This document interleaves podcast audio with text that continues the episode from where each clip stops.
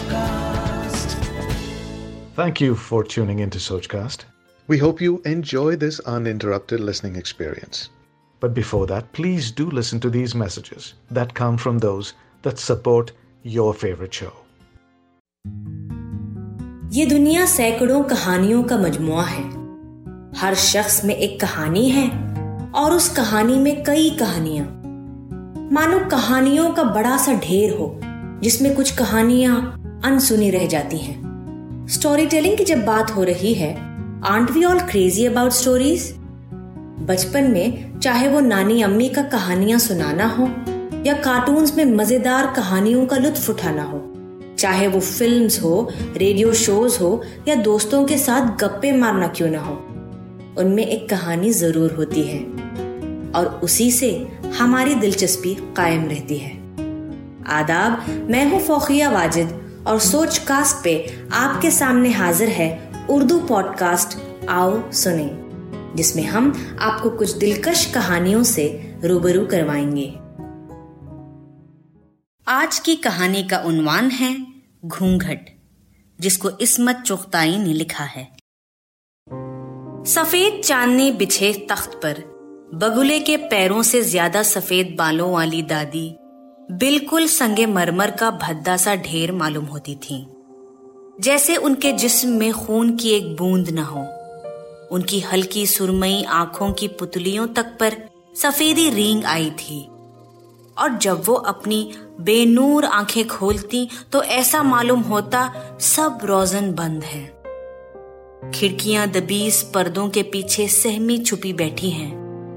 उन्हें देखकर आँखें चौंधियाने लगती थीं, जैसे इर्द गिर्द पिसी हुई चांदी का गुबार मुअल्लक हो। सफ़ेद चिंगारियाँ सी फूट रही हों। उनके चेहरे पर पाकिजगी और दोशीजगी का नूर था। अस्सी बरस की इस कुंवारी को कभी किसी मर्द ने हाथ नहीं लगाया था। जब वो तेरह चौदह बरस की थी तो बिल्कुल फूलों का गुच्चा लगती थी। कमर से नीचे झूलते हुए सुनहरी बाल और मैदा शहाब रंगत। शबाब जमाने की गर्दिश ने चूस लिया और सिर्फ़ मैदा रह गया। उनके हुस्न का ऐसा शौरा था कि अम्मा बाबा की नींदें हराम हो गई थी। डरते थे कहीं उन्हें जिन्नात न उड़ा के ले जाएँ, क्योंकि वो इस धरती की मखलूक नहीं लगती थी। फिर उनकी मंगनी हमारी अम्मा के मामू से हो गई। जितनी दुल्हन गोरी थी, उतने ही दूल्हा मियाँ सिया भट्ट थे।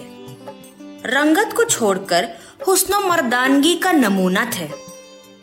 क्या डसी हुई फटारा आँखें, तलवार की धार जैसी खड़ी नाक और मोतियों को मांद करने वाले दांत, मगर अपनी रंगत की सियाही से बेतरह चिढ़ते थे। जब मंगनी हुई तो सबने खूब छेड़ा। हाय, दुल्हा हाथ लगाएगा तो दुल्हन मैली हो जाएगी। चाँद को जानो ग्रहण लग जाएगा। काले मियाँ उस वक्त सत्रह बरस के खुद सर बिगड़े दिल बिछड़े थे।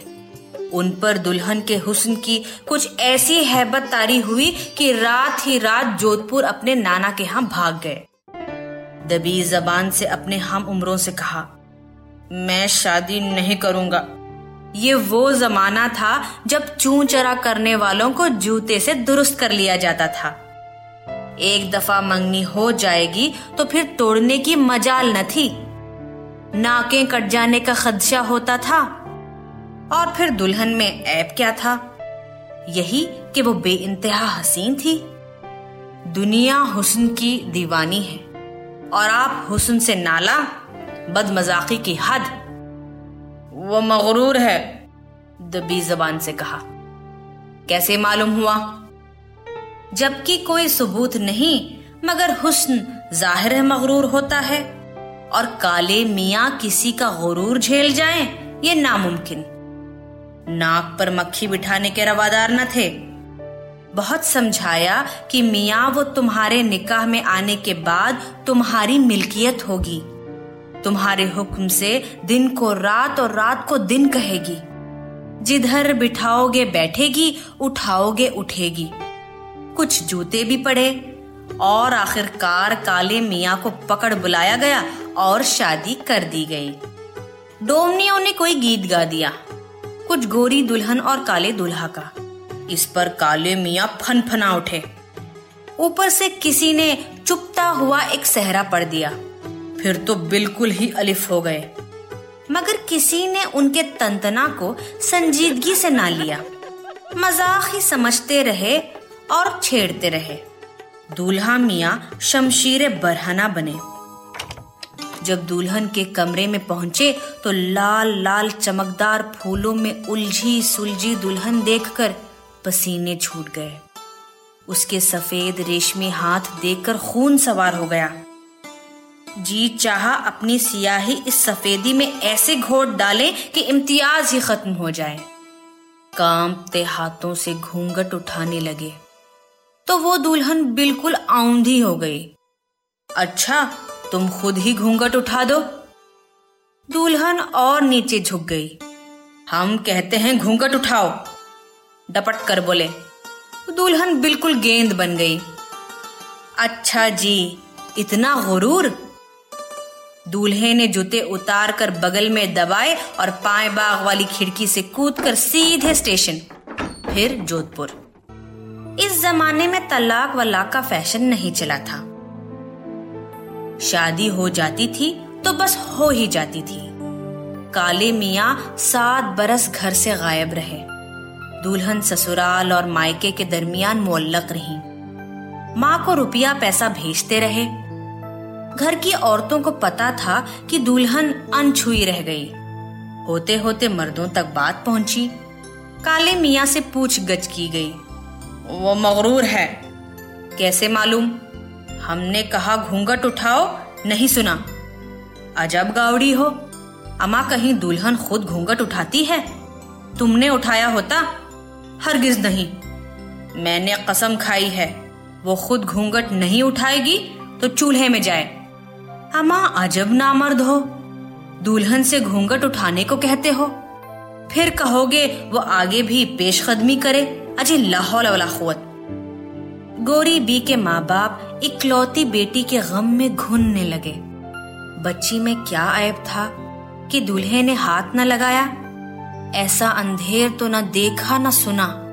काले मियाँ ने अपनी मर्दानगी के सबूत में रंडीबाजी, लौंडेबाजी मुर्गबाजी, कबूतरबाजी, गरज कोई बाजी न छोड़ी। और गोरी भी घूंघट में सुलगती रही। नानी अम्मा की हालत खराब हुई तो सात बरस बाद काले मियाँ घर लौटे। इस मौके को गनीमत समझकर फिर बीवी से उनका मिलाप कराने की कोशिश की गई। फिर से गोरी भी दुल्हन बनाई गई। मगर काले मियाँ ने कह दिया, अपनी माँ की कसम खा चुका हूँ घूंघट मैं नहीं उठाऊँगा। सबने गोरी बी को समझाया। देखो बनू, सारी उम्र का भुगतान है। शर्मो हया को रखो ताक में और जी कड़ा करके तुम आप ही घूंघट उठा देना। इसमें कुछ बेशर्मी नहीं, वो तुम्हारा शौहर है, खुदाए मजाजी है। उसकी फर्माबरदारी तुम्हारा फ़र्ज़ है। तुम्हारी निजात उसका हुक्म मानने में ही है। फिर से दुल्हन सजी सेज सजाई पुलाव जर्दा पका और दुल्हा मियाँ दुल्हन के कमरे में ढकेले गए। गोरी भी अब 21 बरस की नौखेज हसीना थी। अंग अंग से जवानी फूट रही थी। आँखें बोझल थीं, साँसें भरी थीं। सात बरस उन्होंने इसी घड़ी के ख्वाब देखकर गुजारे थे। कम सिन लड़कियों ने बीसियों राज बताकर दिल को धड़कना सिखा दिया। दुल्हन के हिना आलूदा हाथ पैर देखकर काले मियाँ के सर पर जिन मंडलाने लगे। उनके सामने उनकी दुल्हन रखी थी। चौदह बरस की कच्ची कली नहीं, एक मुकम्मल गुलदस्ता। राल टपकने लगे। आज ज़रूर दिन और रात को मिलकर सरमगी शाम का समा बंधेगा। उनका तजर्बेकार जिस्म शिकारी चीते की तरह मुँह ज़ोर हो रहा था। उन्होंने अब तक दुल्हन की सूरत नहीं देखी थी। बदकारियों में भी इस रसभरी दुल्हन का तस्वुर दिल पर आरे चलाता रहा था। घूंघट उठाओ। उन्होंने लरसती हुई आवाज़ में हुक्म दिया। दुल्हन की चुंगली भी नहीं ली। घूंघट उठाओ। उन्होंने बड़ी लजाजत से रोनी आवाज़ में कहा, सुकूत तारी है। अगर मेरा हुक्म नहीं मानोगी तो फिर मुँह नहीं दिखाऊँगा। दुल्हन टस से मस न हुई। काले मियाँ ने घूसा मारकर खिड़की खोली और पाए बाग में कूद गए। इस रात के गए, वो फिर वापस ना लौटे। अनछुई गोरी भी तीस साल तक उनका इंतज़ार करती रही। सब मर खप गए। एक बूढ़ी खाला के साथ फतेहपुर सिकरी में रहती थी कि सुनावनी आई। दूल्हा आए हैं। दूल्हा मियाँ मोरियों में लोट पीट कर अमराज का पलंदा बने आखिरी दम वतन लौटे। दम तोड़ने से पहले उन्होंने इल्तिजा की कि गोरी बी को कहो, आ जाओ, कि दम निकल जाए। गोरी बी खम्बे से माथा टिकाए खड़ी रही। फिर उन्होंने संदूक खोलकर अपना तार तार शहाना जोड़ा निकाला। आधे सफ़ेद सर में सुहाग का तेल डाला और घूंघट संभालते लबे दम मरीज़ के सिरहाने पहुँची। घूंघट उठाओ। काले मिया ने नजा के आलम में सिसकी भरी। गोरी बी के लरसते हुए हाथ घूंघट तक उठे और नीचे गिर गए। काले मियाँ दम तोड़ चुके थे। उन्होंने वहीं उकड़ू बैठकर पलंग के पाए पर चूड़ियाँ तोड़ी और घूंघट के बजाय सर पर रंडापे का सफ़ेद दुपट्टा खींच लिया। शुक्रिया। Like this Soch cast tune in for more with Soch cast app from the Google Play Store आशा करते हैं कि आपको ये सोच कास्ट बहुत पसंद आया। अगर कुछ कहना है इसके बारे में तो लिखकर बताइए हमें अपने फेसबुक और इंस्टाग्राम पेज पर सोच कास्ट ढूंढिए। अगर आपको अपनी सोच दुनिया को सुनानी हो तो सोच कास्ट करो। सोच कास्ट